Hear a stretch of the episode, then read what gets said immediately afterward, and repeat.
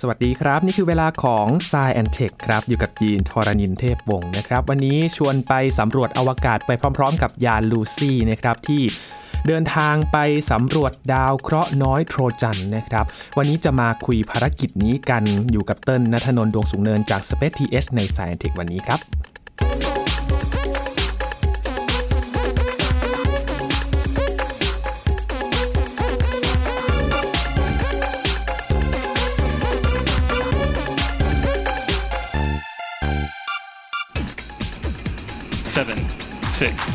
five,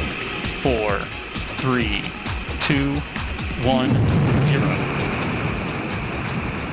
Liftoff. Atlas V takes flight, sending Lucy to uncover the fossils of our solar system. Tower clear.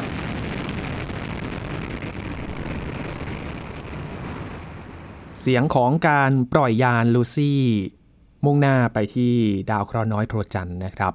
การสำรวจครั้งนี้เป็นการสำรวจดาวเคราะห์น้อยนะครับ โครงการนี้มีความสำคัญยังไงและเราต้องการศึกษาอะไรกันนะครับ วันนี้อยู่กับเติ้ลนัทนนท์ดวงสูงเนินบรรณาธิการบริหารจาก Space TH แล้วครับ สวัสดีครับเติ้ลครับ สวัสดีครับพี่ยิน จากโครงการก่อนหน้านี้มันก็มีโครงการสำรวจดาวเคราะห์น้อยอยู่หลายโครงการเหมือนกันนะครับ เติ้ลโครงการนี้ มันจะมีความแตกต่างจากโครงการสำรวจดาวเคราะห์น้อยในโครงการก่อนๆยังไงบ้างครับเติ้ลครับ ก่อนอื่นน่าจะต้องเล่าให้คุณผู้ฟังฟังว่าดาวเคราะห์โทรจันทร์เนี่ยมันคืออะไรทำไมครับถึงตั้งชื่อว่าโทรจันทร์เกี่ยวอะไรกับม้าโทรจันทร์เออในตำนานหรือเปล่าที่นึกถึงไวรัสอ่าคือเวลาที่เราพูดว่าดาวเคราะห์ น้อยโทรจันทร์เนี่ยครับหลายคนอาจจะคิดว่าโทรจันทร์เนี่ยเป็นชื่อของดาวเคราะห์หรือเปล่า เหมือนกับดาวเคราะห์แคระพลูโตครับดาวเคราะห์น้อยนู่นนี่นั่นที่เราเคยพูดถึงกันมาก่อนหน้านี้หรือเปล่า แต่ว่าจริง ๆ แล้วคำว่าโทรจันทร์เนี่ยมันไม่ใช่ชื่อของดาวนะครับ แต่ว่าเป็นชื่อของบริเวณที่มีดาวเคราะห์น้อย หรือว่ามีอุกกาบาตเนี่ยเขาอยู่กันอืมซึ่งถ้าเราเรียนวิทยาศาสตร์กันมานะฮะตั้งแต่ชั้นประถมเนี่ย เราก็จะถูกสอนให้ท่องจำนะว่าครับโอเค ระบบสุริยะของเราเนี่ยมันประกอบไปด้วยดาวดาวเคราะห์ต่างๆนะแล้วก็มีดาวเคราะห์น้อยหรือว่าดาวเคราะห์แคระต่างๆ อาศัยอยู่ด้วยนะครับครับซึ่งเราก็จะท่องกันว่ามีดวงอาทิตย์ มีดาวพุธดาวศุกร์โลก ดาวอังคาร ดาวพฤหัส ดาวเสาร์ยูเรนัส แล้วคก็รับเนปจูนเนี่ยเมื่อก่อนอาจจะมีสมัยพี่อาจจะยังมีพลูโตพลูโตอยู่อยู่แต่ขด้อวงยต้นเนี่ยไม่มีละนะครับเอ่อถ้าเป็น กลุ่มของดาวเคราะห์เนี่ยโอเคเราท่องกันได้แล้วมี 7 8 9 ดวงนี่แหละนะครับแล้วแต่คำนิยาม แต่ว่าดาวเคราะห์น้อยเนี่ยนะครับดาวเคราะห์น้อยเนี่ยถ้าเราท่องกันเนี่ยเขาจะบอกว่ากลุ่มที่ดาวเคราะห์น้อยอยู่เนี่ยมันจะอยู่ในวงโคจรระหว่างดาวพฤหัสบดีกับดาวอังคารอืมก็คือถัดจากดาวอังคารไปเนี่ยมันจะเป็นบริเวณที่ดาวเคราะห์น้อยอยู่กันครับแล้วก็ถัดไปถึงจะเป็นดาวพฤหัสบดีใช่ไหมครับแต่ว่า การจะนิยามอย่างนั้นอย่างเดียวเนี่ยอาจจะไม่ใช่ เพราะว่าจริง ๆ แล้วเนี่ยดาวเคราะห์น้อยเนี่ยเขาก็อยู่กันทั่วทั้งระบบสุริยะนะครับอืมเวลาที่เราพูดถึงดาวเคราะห์น้อยเนี่ยเราจะพูดถึงดาวที่มีขนาดตั้งแต่ประมาณ 10 กิโลเมตร ไปจนถึง 20 30 40 กิโลเมตรเนี่ยได้หมดเลยนะครับ ก็คือเป็นเหมือนกับก้อนหินอวกาศขนาดเล็ก ซึ่งก้อนหินพวกเนี้ยเขาจะมีรูปร่างที่ไม่ได้เป็นทรงกลมสมบูรณ์ เพราะว่าขนาดมันเล็กมากนะฮะการที่ดาวมันจะมาฟอร์มตัวกัน แล้วก็เกิดเป็นทรงกลมสมบูรณ์ได้เนี่ยก็คือต้องมีมวลที่เยอะนะฮะเพราะว่าแรงโน้มถ่วงในตัวมันเองเนี่ยมันจะพยายามดึงรูปให้มันกลายเป็นทรงกลมเองนะครับลองนึกภาพหยดน้ำก็ได้ประมาณนั้น แต่ว่าถ้าเป็นดาวที่มีมวลไม่ได้เยอะมากเนี่ยแรงโน้มถ่วงของมันก็จะไม่พอที่จะทำให้มันเกิดรูปเป็นทรงกลมสวยงามได้นะครัฮะบหน้าตาของมันก็จะแปลกๆหน่อยเป็นก้อนหินเนาะนะครับทีนี้เนี่ยนอกจากบริเวณที่เป็น วงโคจรที่ถัดไปจากดาวอังคารที่จะเป็นบริเวณที่ดาวเคราะห์น้อยชอบอยู่กันแล้วเนี่ยครับมันจะมีจุดหนึ่งนะฮะที่เขาเรียกว่าเป็นจุดรากรานช์นะคครัรับบจุดลากรานช์เนี่ยหลายคนอาจจะไม่เคยได้ยิน แต่ว่ามันถูกอธิบายได้ด้วยกลศาสตร์ที่ชื่อว่าลากรานช์ครับนะครับลากรานช์เนี่ยมันเป็นชื่อของกลศาสตร์ อย่างหนึ่งนะครับ คล้ายๆกับนิวตันนะครับ แต่ว่าลากรานช์เนี่ยเขาจะเน้นการอธิบายสิ่งที่มันอาจจะดูเข้าใจยากแล้วก็ขัดต่อสามัญสำนึกนิดนึงในทางกลศาสตร์นะครับกลศาสตร์ลากรานช์เนี่ยนะครับมันมีบทหนึ่งที่เขาพูดถึงว่าวัตถุที่โคจรกัน 2 วัตถุเนี่ยนะครับยกตัวอย่างเช่น โลกกับดวงอาทิตย์เนี่ยอืมนะครับโลกเนี่ยโคจรรอบดวงอาทิตย์ใช่ไหมครับครับ หมายความว่าดวงอาทิตย์เนี่ยอยู่ตรงกลางเนาะเป็นศูนย์กลาง แล้วโลกก็โคจรเป็นวงกลมไป นะครับแต่กลศาสตร์รากาชเนี่ยเขาจะตีเส้นนะครับตีเส้นแล้วก็บอกว่ามันมีจุดทั้งหมด 5 จุดด้วยกันนะครับก็คือจุด L1 L2 L3 ไปจนถึง L5 ครับแล้วแต่ละจุดเนี่ยมันจะเป็นบริเวณที่แรงโน้มถ่วงของโลกและดวงอาทิตย์นะฮะหรือว่าวัตถุ2วัตถุที่โคจรรอบกันเนี่ยนะครับมันสามารถหักล้างจนเกิดสมดุลบางอย่างกันได้พอดี ทำให้ยานอวกาศหรือว่าวัตถุใด ๆ ที่มีมวลเนี่ยมันสามารถไปอยู่ตรงนั้นได้ เหมือนกับเป็นหลุมแรงโน้มถ่วงอะไรสักอย่างที่อยู่ตรงนั้นครับนะครับ ทีนี้เนี่ยพอมันเกิดเป็นหลุมแรงโน้มถ่วงอะไรเนี่ยลองอธิบายให้เห็นภาพเนี่ยนะฮะมันก็หมายความว่าวัตถุอะไรก็ตามเนี่ยที่มันมีมวลเนี่ยถ้ามันถูกดักให้ไปอยู่ตรงนั้นเนี่ยมันจะเป็นหลุมอยู่ตรงนั้น มันจะไปกองรวมๆกันอยู่ตรงนั้นนะคครัรับบซึ่งจุดรากาชเนี่ยในการโคจรของวัตถุเนี่ย อย่างที่บอกไปว่ามันมี 5 จุดนะครับ จุดแรกเนี่ยรากาชเนี่ย L1 เนี่ยก็เป็นจุดที่อยู่ระหว่าง 2 วัตถุที่โคจรกันพอดีครับนะครับ L1 เนี่ยก็คือเป็นเป็นเหมือนก็อยู่ด้านหน้าของวัตถุนั้น เช่น ถ้าเป็นโลกกับดวงอาทิตย์เนี่ยราการช L1 เนี่ยก็จะอยู่ตรงกลางระหว่างโลกกับดวงอาทิตย์พอดี แต่มันจะไม่ได้กลางเป๊ะขนาดนั้นนะมันจะครับกลางค่อนไปทางโลกหน่อยนะครับ L2 เนี่ยจะตรงกันข้าม แทนที่จะไปอยู่ตรงกลางระหว่างดวงอาทิตย์กับโลกเนี่ยก็จะไปอยู่ข้างหลังแทน นะครับ แล้วก็ L3 L3 เนี่ยคืออยู่ตรงข้ามเลย พออยู่ตรงข้ามนี่หมายความว่าอะไร หมายความว่าถ้าดวงอาทิตย์อยู่ตรงกลางใช่ไหมครับ ตัว L3 เนี่ยจะอยู่ฝั่งซ้าย แล้วโลกเราเนี่ยจะอยู่ฝั่งขวาอ๋ออ่าแล้ว L4 กับ L5 เนี่ย อันเนี้ยจะเป็นจุดที่ทำมุมกันก็คือทำมุมขึ้นไปด้านบนกับทำมุมลงมาด้านล่างครับก็จะเป็น L4 กับ L5 แต่ก็จะอยู่ในวงโคจรที่เป็นวงโคจรใหญ่นะครับอืมก็แต่ละจุดเนี่ยมันก็จะมีความสามารถที่ทำให้วัตถุใด ๆ ที่มันถูก trap หรือว่าถูกยึดให้ไปอยู่ตรงนั้นได้เนี่ยมันจะอยู่ตรงนั้นอ๋อนะครับซึ่งมันมีประโยชน์มากพี่ยินในการที่เขาออกแบบวงโคจรของยานอวกาศบางลำที่เขาอยากที่จะให้มันไปอยู่บนวงโคจรนั้น แล้วมันไม่ต้องใช้พลังงานในการโคจรมาก ใช้หลักการนี้ช่วย ใช่ก็ใช้หลักการนี้ช่วยได้ อย่างเช่นกล้องโทรทัศน์ James Webb Space Telescope ที่กำลังจะถูกส่งขึ้นไปในปลายปีนี้เนี่ยครับครับก็ถูกออกแบบให้ไปอยู่ที่จุดลาการที่ชื่อว่า L2 ระหว่างโลกกับดวงอาทิตย์เหมือนกันอืมครับ ทีนี้เนี่ยถามว่าอ้าวมันก็ไม่ได้เกิดขึ้นแค่โลกกับดวงอาทิตย์ใช่ไหมมันก็ครับเกิดขึ้นระหว่างทุดากวเคราะห์วัตถุอื่นๆด้วยใช่วัตถุอื่นๆด้วย ทีนี้เนี่ยพี่ใหญ่ของเราเนี่ยพี่ใหญ่ในระบบสุริยะของเราเนี่ยครับดาวพฤหัส เรารู้ว่าดาวพฤหัสเนี่ยมีมวลมากนะครับแล้วก็มีแรงโน้มถ่วงมหาศาล ดังนั้นจุดลาการชของดาวพฤหัสกับดวงอาทิตย์เนี่ยจะค่อนข้างทรงพลัง แล้วก็สามารถที่จะดึงดูดวัตถุต่างๆ ที่อยู่ในระบบสุริยะที่เป็นวัตถุขนาดเล็กได้ครับหนึ่งในนั้นก็คือ พวกดาวเคราะห์น้อย พวกสะเก็ดหินต่างๆ ที่มันอยู่บนอวกาศนะครับอ่าซึ่งนักดาราศาสตร์เนี่ยเขาจะเปรียบเทียบเลยนะว่า มันแทบจะเป็นฟอสซิลของระบบสุริยะของเราได้เลยโอ้อืมเพ ราะว่าระบบสุริยะของเราเนี่ยครับตอนที่มันเกิดขึ้นเริ่มต้นเนี่ยมันเกิดจากฝุ่นหินละอองอะไรกระจายฟุ้งอยู่ทั่วระบบสุริยะครับก่อนที่แรงโน้มถ่วงของดวงอาทิตย์เนี่ยจะเหวี่ยงวัตถุพวกนั้นเนี่ยแล้วก็เกิดเป็นเขาจะเรียกว่าเป็นดิสนะครับเป็นจานแผ่นวงกลมนะครับเป็นเหตุผลว่าทำไมดาวเคราะห์เนี่ยมันโคจรในระนาบเดียวกันหมดอ่าใช่ใช่ใช่แต่ว่าทีนี้เนี่ยพอมันโคจรในระนาบเดียวกันเนี่ยมันก็มีทั้งวัตถุเล็กวัตถุใหญ่ก็ถูกดึงดูดอะไรต่างๆ กันไปเรื่อยๆใช่ไหมครับอย่างเช่นโลกของเราเนี่ยจริง ๆ แล้วมันก็เกิดจาก ฝุ่นเกิดจากละอองเกิดจากสะเก็ดดาว พวกนี้เนี่ยโคจรมาเจอกันมากๆ แล้วมันก็หลอมรวมกันกลายเป็นดาวเคราะห์ของเราในที่สุดนะครับ แต่เศษหินบางเศษหินเนี่ยที่มันไม่สามารถที่จะมารวมกันเป็นดาวเคราะห์ได้เนี่ยไม่ว่าจะเป็นดาวโลกดาวอังคารดาวต่างๆเนี่ยที่มีพื้นผิวแข็งเนี่ย เขาก็จะโคจรล่องลอยอยู่ในอวกาศนี่แหละ แล้วก็มาตกลงในหลุมแรงโน้ำถ่วงที่เป็นจุดลากรานช์นี้นี่เอง ก็เลยเป็นเหตุผลว่านาซาเนี่ยเขาต้องการที่จะมาศึกษาบริเวณนี้ เพราะบริเวณนี้นี่แหละ จะกลุ่มความลับของการกำเนิดระบบสุริยะของเรา เพราะว่าก้อนหินที่มันอยู่ในบริเวณจุดลาการเนี่ยครับซึ่ง ยานลูซี่เนี่ยเขาจะไปโคจรอยู่ที่จุด L5 นะคครัรับบก็คือนำหน้าดาวพฤหัสไปนิดนึงนะครับ ก็จะช่วยให้เราสามารถศึกษาได้ว่าจริง ๆ แล้วโลกของเราเนี่ยแม้กระทั่งดาวอังคาร ดาวพุธดาวศุกร์เนี่ยหรือดาวที่มันเป็นพื้นแข็งเนี่ยจุดกำเนิดของมันเนี่ยสิ่งที่เหมือนกันคืออะไรความต่างคืออะไร มันก็เราศึกษาต้นตอการเกิดของดาวอีกทีหนึ่งซึ่งไปจุดเดียว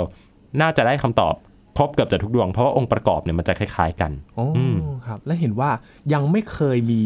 ใครเนี่ยไปสำรวจมาก่อนด้วยในแถบนี้ ใช่ครับ เพราะว่าศาสตร์ในการออกแบบวงโคจรการเดินทางไปที่จุดลากรานช์เนี่ยมันมันยากอืมอืมแล้วมันอาศัยการคำนวณที่สูงแล้วก็ละเอียดมากๆนะครับทำให้ตัวโครงการลูซี่เนี่ยก็เป็นโครงการแรกที่นาซาออกแบบมาให้สำรวจดาวเคราะห์แคระ นะครับแล้วก็ดาวเคราะห์น้อยเนี่ยที่อยู่ในบริเวณของจุดรากาชนี้นะครับแล้วก็จริงๆเอ่อภารกิจลูซี่เนี่ยเขามีภารกิจฝาแฝดอีกภารกิจหนึ่งนะครับชื่อว่าภารกิจฟิชเช่นะครับฟิชเช่เนี่ยเขาออกแบบมาให้โคจรรอบดาวเคราะห์น้อยนี่แหละ แต่เขาไม่ได้ไม่ได้ระบุเจาะจงว่าเป็นบริเวณจุดไหนนะครับคือก็มาเลือกกันอีกทีหนึ่งว่าจะไปโคจรรอบดาวดวงไหนนะครับซึ่งยานฟิเช่เนี่ยเขาจะใช้ตัว เครื่องยนต์นะฮะที่เขาเรียกว่า Ion Thruster เนี่ยซึ่งถ้าพูดกันในเชิงวิศวกรรมเนี่ยเขาจะให้ค่าค่า specific impulse นะครับซึ่งมันเป็นค่าที่ใช้วัดพลังงานในการเคลื่อนที่ของยานเนี่ยสูงแต่ระยะเวลาที่เขาจะเร่งเครื่องเนี่ยนาน พี่ต้องลองนึกภาพว่ามันเหมือนกับรถที่แรงมากๆนะคครัรับบเมื่อวิ่งไปได้ในช่วงระยะเวลาหนึ่งแต่อัตราเร่งของมันเนี่ยช้ามากโอ้ใช่ใช่ซึ่งมันก็เหมาะสมกับภารกิจแบบนี้ เพราะว่าการที่เราจะให้ ยานอวกาศเนี่ยมันเคลื่อนที่ไปสำรวจบริเวณต่างๆ ในระบบสุริยะเนี่ยคือมันไม่ได้ปุ๊บปั๊บว่าเอ้ยไปตรงนี้แล้วย้ายไปตรงนี้ต่อได้นะครับมันต้องใช้เวลาขนาดนั้นก็ไม่ใช่ใช่ใช่ก็เลยเป็นภารกิจว่าทำไมยานฟิเช่เนี่ยถึงได้ออกแบบมาให้ใช้เป็น Ion Thruster นะครับแต่ยานลูซี่เนี่ยจะใช้เป็นเครื่องยนต์แบบปกติก่อนนะครับครับคือใช้เป็นเครื่องยนต์จรวดปกติที่เราใช้กันนี่แหละครับแล้วก็ถูกส่งขึ้นไปเมื่อกี้ที่เราฟังเสียงกันเนาะด้วยจรวด Atlas V นะครับครับจาก ประเทศสหรัฐอเมริกานะครับแหลม Canaveral นะครับในวันที่ 16 ตุลาคม คศ 2021 นี้เอง อืมครับ กว่าที่จะได้เดินทางกันนี่เขาแพลนกันนานหรือยังครับ ว่าจะมีโครงการลูซี่นี้ขึ้นมา โครงการลูซี่นี้จริง ๆ เป็นหนึ่งในโครงการที่นาซาพยายามที่จะทำมาตั้งนานแล้วนะครับ คือโครงการเนี้ยปกติแล้วระบบการคัดเลือกภารกิจของนาซาเนี่ยเขาก็จะมีการให้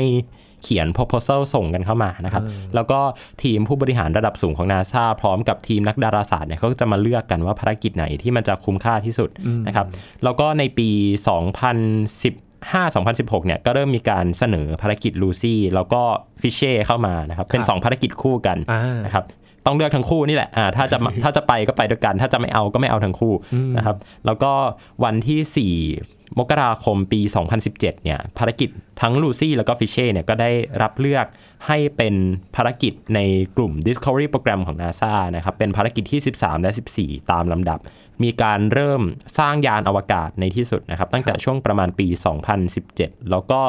มีปัญหาช่วงโควิดนิดหน่อยนะครับ นิดหน่อยนิดนิดหน่อยนี่คือนิดเดียวนะ ไม่ได้ทำให้ตารางเลื่อนไป แต่ว่าครับมีวิศวกรเข้าแลบไม่ได้บ้างอ๋อออะไรเงี้ยนี่คืออ่านตามจากทวิตเตอร์ของเขานะครับ แล้วก็ปล่อยได้ทันเวลาพอดีครับนะครับอืมตามเวลาปล่อยที่ plan กันไว้เลย ถูกต้อง พอไปถึงแล้ว จะไปทำอะไรกันบ้างครับที่ในแถบนั้น ที่บริเวณนั้นเนี่ยอย่างที่ต้นบอกไปว่ามันมีความน่าสนใจสูงมากนะครับ แล้วก็การเดินทางของมันเนี่ยอาจจะฟังดูเหมือนง่ายอืมก็คือเดินทางไปตรงๆเลย แต่ว่าจริง ๆ แล้วเนี่ย ตัวยานลูซี่เนี่ยเขาจะต้องผ่านบินผ่านโลก บินกลับมาผ่านโลกใหม่อะหลายครั้งอ๋อ เพราะเขาต้องการที่จะใช้แรงโน้มถ่วงของโลกเนี่ยในการที่จะช่วยเหวี่ยงตัวยาน ให้มันเดินทางไปถึงเป้าหมายได้เร็วขึ้นโดยที่ใช้พลังงานน้อยที่สุดครับเห็นไหมครับว่าจริง ๆ แล้วหลักการการออกแบบวงโคจรของยานอวกาศเนี่ยมันคือการ optimize มันคือการพยายามที่จะหาเส้นทางที่รวดเร็วที่สุด โดยการใช้พลังงานที่น้อยที่สุด แล้วก็ได้ผลลัพธ์ที่น่าพอใจที่สุดนะครับ อย่างยานลูซี่เนี่ยเขาจะเดินทางถึงเป้าหมายแรกในปี 2027 เลยครับปีนี้ 2021อืม2027 นี่คือใช้เวลาเดินทาง 6 ปีเลยนะฮะปีเลยนะซึ่งมันไม่ได้ไกลมากครับเอาจริงคือมันไม่ได้ไกลมาก แต่เขาต้องการที่จะประหยัดพลังงานนะครับ เพราะว่าการเดินทางของมันเนี่ยถูกออกแบบให้ยืดยาวไปจนถึงปี 2033 และมีความเป็นไปได้ว่าหลังจากปี 2033 เนี่ยมันจะถูกต่ออายุภารกิจให้ทำภารกิจยาวไปเรื่อยๆนะครับ สิ่งแรกที่ยานจะเข้าไปทำเนี่ยนะครับคือเขาจะเข้าไปสำรวจตัวอุกกาบาตนะครับหรือว่าตัวดาวเคราะห์น้อยเนี่ยที่ชื่อว่ายูริบาเทสนะครับยูริบาเทสเนี่ยโหฟังดูชื่อเป็นภาษาอะไรก็ไม่รู้ คือเขาจะตั้งชื่อตามเป็นภาษากรีกอะครับอ๋อเพราะว่าดาวพวกนี้อะอย่างที่บอกว่าคำว่าโทรจันทร์มันก็เป็นภาษากรีกเนาะนะครับโอ้ชื่อแต่ละดวงเนี่ย poly polymely euribates lucius อะไรเนี่ยคือเป็นภาษากรีกหมดเลยนะครับ ชื่อดาวที่เขาจะไปสำรวจเนี่ยนะครับเป้าหมายแรกของเขาเนี่ยที่เราพูดไปเนี่ยเป็นดาวเคราะห์น้อยที่มีขนาดแค่ 64 กิโลเมตร เท่านั้นเองครับนะครับแล้วก็มีดวงจันทร์บริวารเป็นของตัวเองด้วยหนึ่งดวงนะครับ ชื่อว่า c u e t a ชื่อยากอีกแล้วนะครับไม่ต้องไปจำเอาเป็นว่าอยู่ถึงจุดลากาชและปี 2027 นะคครัรับบ สิ่งแรกที่จะสำรวจเลยเนี่ยก็คือเขาต้องการที่จะถามนะครับตั้งคำถามว่า แล้วดาวเคราะห์น้อยพวกนี้เนี่ยมันมีองค์ประกอบทางธาตุเคมีอะไรบ้าง มีความเป็นไปได้ไหมที่มันจะมีน้ำหรือว่าองค์ประกอบทางชีวิตอื่น ๆนะครับ เพราะว่าหลายคนก็ตั้งสมมติฐานกันเนาะมีหลาย ๆ ทฤษฎีที่บอกว่าจริง ๆ แล้วชีวิตบนโลกหรือว่าชีวิตบนดาวดวงต่าง ๆ เนี่ยมันเกิดขึ้นมาจากการที่ อุกกาบาตเนี่ยหรือว่าดาวเคราะห์น้อยเนี่ยมันมาพุ่งชน แล้วพวกธาตุองค์ประกอบอะไรต่างๆเนี่ยมันก็อยู่บนดาวพวกนี้นี่แหละนะครับเขาก็เลยมีอุปกรณ์หลายตัวมากที่จะขึ้นไปทำการสังเกตการณ์นะครับครับอุปกรณ์ตัวแรกที่อยากจะพูดถึงเลยเนี่ยก็คืออุปกรณ์ที่ชื่อว่า r a w l a f นะครับ r a w l a f เนี่ยเป็นอุปกรณ์ที่ เป็นตัวกล้องในย่านคลื่นความถี่ที่เราสามารถมองเห็นได้นะครับ แล้วก็ยาวไปจนถึงช่วงในย่านของอินฟราเรดซึ่งอุปกรณ์ตัวนี้เนี่ยเป็นอุปกรณ์ตัวเดียวกับที่ใช้ในยาน New Horizon ที่เดินทางไปสำรวจดาวพลูโตนะครับอ๋อหน้าตาเหมือนกันเลยเป็นครับอุปกรณ์ชุดเดียวกันอ่าทำทีเดียวแล้วก็เอามาใช้หลาย ๆ อย่างเออนะครับ อีกตัวหนึ่งก็คือ r o l l y นะครับมี l o r a f แล้วก็มี r o l l y นะครับ เป็นครับตัว High Resolution Image Visible นะครับ ก็คือถ่ายภาพในย่านขึ้น ความถี่ที่เรามองเห็นเหมือนกันนะครับแล้วก็เป็นเป็นตัวช่วยให้กับตัวกล้องตัวแรกเนี่ยในการที่จะทำให้ภาพถ่ายเนี่ยมันมันชัดเจนมากขึ้นนะครับ ทีเนี้ยเราจะเห็นภาพถ่ายนะครับเป็นภาพถ่ายที่ชัดเจนของตัวดาวเคราะห์น้อยต่างๆ ที่อยู่ในบริเวณโทรจันทร์นะครับก่อนหน้านี้เนี่ยเรา ไม่เคยมีภาพถ่ายของตัวดาวเคราะห์น้อยพวกเนี้ยมาก่อนครับเพราะว่าตัวกล้องโทรทัศน์ที่เป็นกราวเบสบนโลกเนี่ยไม่สามารถที่จะส่องไปถึงได้ ในขณะเดียวกันตัวกล้องที่อยู่ในอวกาศอย่างกล้องฮับเบิลเนี่ยก็ไม่สามารถที่จะถ่ายได้เหมือนกันเพราะมันอยู่ไกลมากครับนะครับจะถ่ายได้ก็ต่อเมื่อเอายานไปโคจรใกล้ๆ แล้วก็ถ่ายรูปมาเท่านั้นนะครับแล้วก็แน่นอนว่ามันเป็นประโยชน์ในเชิงการ PR ด้วย ว่านี่เป็นภาพถ่ายแรกของดาวเคราะห์น้อยที่อยู่ในกลุ่มทรจันทร์เนี่ยอ๋อก็จะช่วยให้ public หรือว่าสังคมเนี่ยหันมาสนใจเรื่องพวกนี้มากขึ้นครับนะครับอุปกรณ์ต่างๆเนี่ยนอกจากเนี้ยก็มีอีกเยอะแยะเลยนะครับเป็นพวกเกี่ยวกับอุปกรณ์การศึกษาอุณหภูมินะครับลองวัดอุณหภูมิทำแผนที่ดูว่าอุณหภูมิแต่ละจุดเนี่ยบริเวณที่โดนแสงอาทิตย์บริเวณที่ไม่ได้โดนแสงอาทิตย์เนี่ยมันเป็นยังไงบ้าง มันมีความร้อนความอะไรเท่ากันหรือเปล่าครับนะครับ อันนี้เรื่องน่าสนุกอีกแล้ว นะครับภารกิจของนาซาเนี่ยแน่นอนว่าเขาต้องมีกิมมิคอะไรเล็ก ๆ น้อยๆเอออ่าอันนี้ก็มีเหมือนกันครับเขามีการเอาแผ่นป้ายนะครับ เป็นแผ่นป้าย แผ่นป้ายอีกแล้วนาซาจะชอบแผ่นป้ายชอบป้ายมากเลยครับเป็นแผ่นป้ายนะครับ เป็นแผ่นป้ายสีทอง แล้วก็เขียนว่า Lucy October 2021 ก็คือเป็นวันปล่อยอ่านนะครับครับแล้วก็เป็นรูปวาดของวงโคจรที่ตัวยานลูซี่อยู่อะนะครับ แล้วก็ เทียบกับจุดบริเวณที่ถูกส่งไปก็คือบริเวณของโลกนะครับอืมแล้วก็มีการเอาโคดนะครับ เป็นการเอาคำพูดของทั้งนักดาราศาสตร์ นักวิทยาศาสตร์ นักหลากหลายมากนะต้นก็ไม่รู้ว่าจะเรียกว่านักอะไรบ้างนะครับ มีของมีของคาร์ลเซแกนแน่นอน อ่าอันนี้มาทุกงานครับคาร์ลเซแกนนะครับ แล้วก็มีของคุณไบรอันเมย์โอ้โหอันนี้น่าสนใจมากไบรอันเมย์เป็นใครครับมือกีตาร์วงควีนอ๋อมือกีตาร์วงควีนนะครับโอ้โหซึ่งไบรอันเมย์เนี่ยคือเขาเป็นศิลปินเนาะแล้วก็เป็นนักดาราศาสตร์ด้วย คือถ้าใครดูภาพยนตร์เรื่อง Bohemian Rhapsody เนี่ยก็จะเห็นว่าอ่าคุณไบรอันเมย์เนี่ยเขาตอนที่เขาเรียนอยู่เนี่ยเขาเรียนในสาขา astrophysics โอ้อ่าโดยตรงเลย แล้วก็คุณไบรอันเมย์เนี่ยก็มีส่วนช่วยในภารกิจการสำรวจดาวพลูโตด้วย เพราะว่าก็ทำงานวิทยาศาสตร์ไปด้วยนะคครับรับ แล้วก็งานวิจัยของเขาเนี่ยเกี่ยวกับเรื่องของฝุ่นที่มันฟุ้งอยู่ในระบบสุริยะนะฮะซึ่งก็เกิดจากดาวเคราะห์น้อยนี่แหละนะครับ เป็นการเอาโคดของคุณไบรอันเมย์ขึ้นไป แล้วก็มีโคดของจอห์นเลนนอนด้วยครับเต็มไปหมดเลยนะครับ สามารถทุกวงการเลยไหมเนี่ย ใช่ใช่รันทุกวงการเลยนะครับ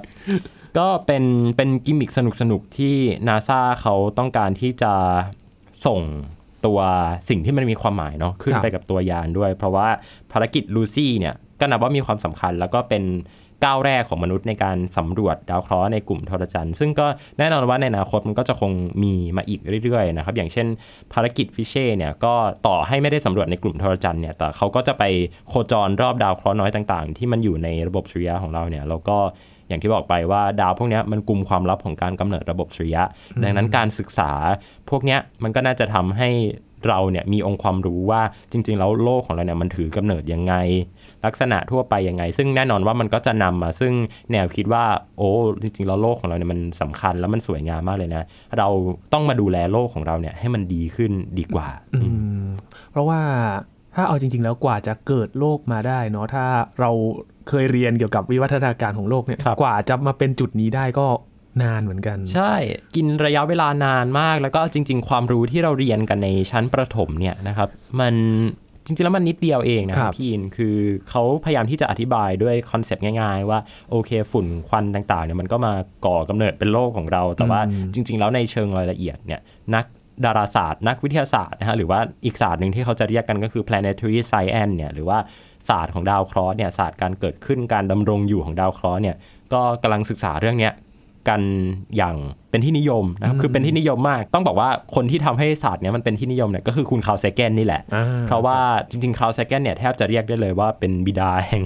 แห่ง planetary science เพราะว่าเขาชวนให้เราตั้งคำถามเกี่ยวกับโลกของเราที่อยู่เนาะคือเมื่อก่อนเนี่ยการสังเกต การทางดาราศาสตร์เนี่ยคือมองขึ้นไปบนท้องฟ้า แต่ว่าคาร์ลเซแกนเนี่ยพยายามที่จะบอกว่าเอ้ยจริง ๆ แล้วการสำรวจโลกของเราการสำรวจที่มาที่ไปของดาวต่างๆเนี่ยมันก็มีความสำคัญไม่แพ้กันและแน่นอนว่ามันทำให้เรามีความรู้สึกว่าเออเราอยากจะดูแลโลกของเราที่เราอยู่เนี่ยให้มันดีขึ้นในทุกวันด้วย อืมครับ การที่ไปสำรวจในแถบดาวเคราะห์น้อย กับการที่เราไปสำรวจดาวเคราะห์เนี่ยจริง ๆ แล้วมันสำคัญไม่แพ้กันเลยไหมครับเติ้ล ต้องเรียกว่ามันเกี่ยวข้องกัน เพราะว่าดาวเคราะห์เนี่ยมันเหมือนกับเป็น เป็น product แล้วอะครับ เป็นผลิตภัณฑ์แล้ว แต่ว่าดาวเคราะห์น้อยเนี่ยมันเหมือนกับเป็น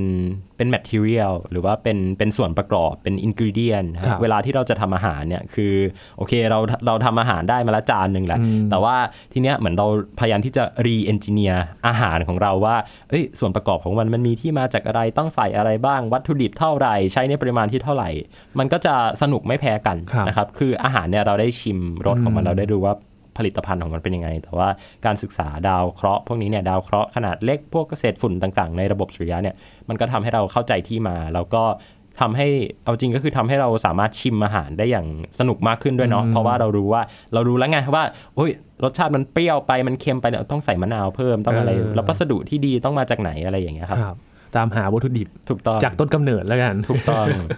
เพราะว่าเอาจริง ๆ แล้วก่อนหน้านี้ก็มีการไปสำรวจดาวเคราะห์น้อยมาก่อนแล้วใช่ไหมครับเติ้ลที่พี่จำได้จะเป็นฮายาบุสะอ่าถูกต้องครับถูกต้องฮายาบุสะเนี่ยจะน่าสนใจมากตรงที่ว่าเขาเก็บตัวอย่างกลับโลกด้วยอืมนะครับแต่ว่าดาวที่ฮายาบุสะไปโคจรเนี่ยขนาดของมันจะค่อนข้างใหญ่ครับนะครับ เพราะว่าคืออย่างที่บอกไปว่าการที่จะให้ยานไปโคจรหรือว่าไป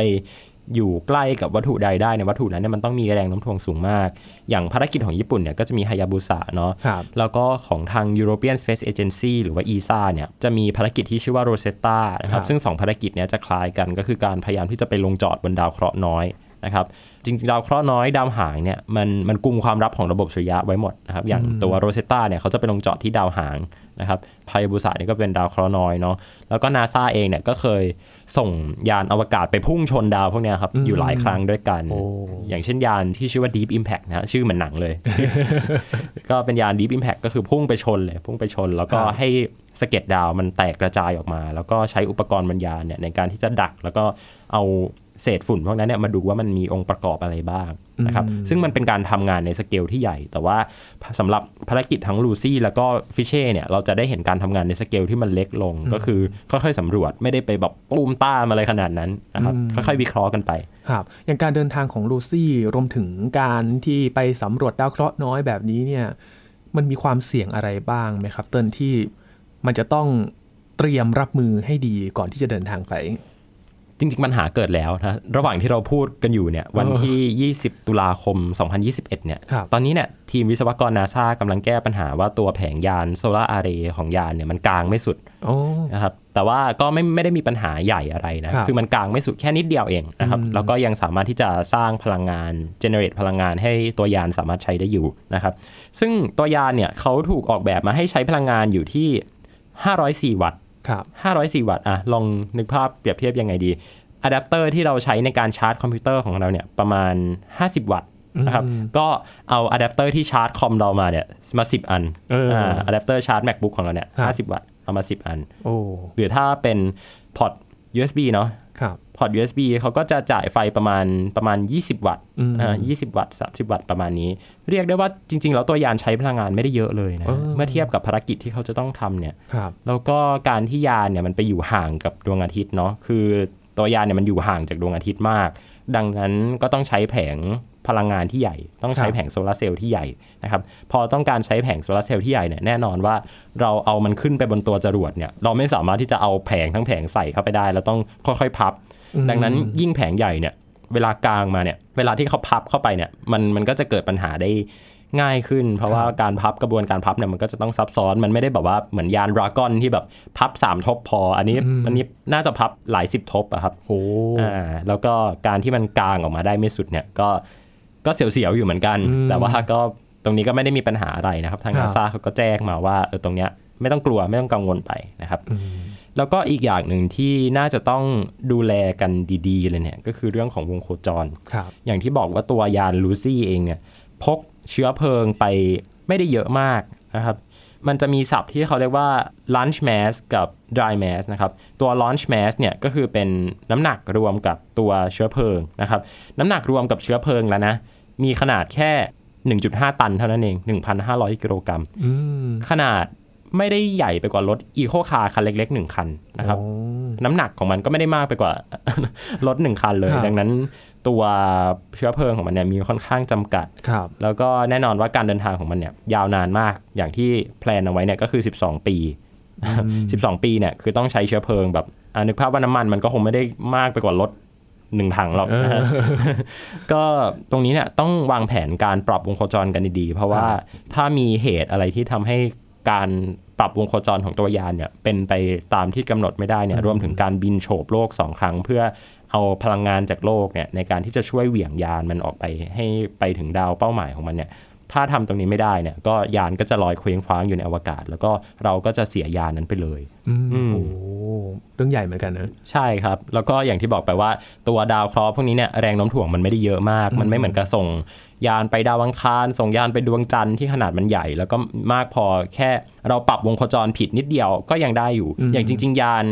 อ่าทั้งยานมังคลายานของอินเดียเนี่ยนะครับคือวงโคจรเขาก็ไม่ได้เป๊ะตามที่ออกแบบไว้นะครับ ถ้าดาวมันเล็กกว่านี้เนี่ยก็แน่นอนว่ามันอาจจะหลุดวงโคจรไปก็ได้ครับแต่ว่าพอดาวขนาดมันใหญ่เนี่ยการที่มันจะสามารถดึงยานอวกาศด้วยแรงโน้มถ่วงของมันได้เนี่ยมันก็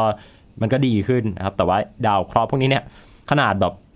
20-30 กิโลเมตรเท่านั้นเองอะแรงโน้มถ่วงมันแทบจะไม่มี อย่าเรียกว่ามีเลยดีกว่าเรียกได้ว่าแบบบินไปแบบโฉบๆคือแบบไม่รู้ว่าต้นว่าถ้าจามนิดเดียวก็คือหลุดวงโคจรแล้ว ถ้าคนไปด้วยนี่คือแบบว่าจามทีหนึ่งนี่คือแบบว่ากระเด็นออกนอกดาวแล้วนะฮะเออครับ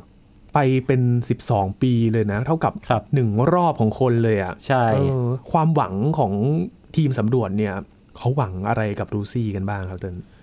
ในอนาคตเนี่ยครับการสำรวจดวงดาวเนี่ยมันจะไม่ได้เป็นแค่การตั้งคำถามอย่างเดียวแล้วนะว่า เอ๊ะดาวอังคารหน้าตาเป็นยังไงดวงอาทิตย์เป็นยังไงโลกของเราเป็นยังไง แต่ว่ามันคือการตั้งคำถามว่าเอาแล้วถ้าเราต้องไปอยู่บนดาวดวงนั้นเนี่ยเราจะมีวิธีการจัดการทรัพยากรได้ยังไงบ้างครับซึ่งการจัดการทรัพยากรเนี่ยแน่นอนว่าเราต้องเข้าใจถึงธาตุองค์ประกอบ ต้องเข้าใจถึงที่มาที่ไปของดาวดวงนั้นใช่ไหมครับอย่างโลกของเราเนี่ยเราดำรงชีวิตกันได้ด้วยธาตุไม่กี่อย่างเองนะ น้ำออกซิเจนไฮโดรเจนธาตุดินธาตุเหล็ก แล้วก็ธาตุที่มันเป็นคาร์บอนเบสต่างๆ ใช่ไหมครับ ที่มันเขาเรียกว่าเป็นสารสารอินทรีย์แบบครัที่บเราเรียนกันในวิทยาศาสตร์เออหรือสารอินทรีย์สารอนินทรีย์เนี่ย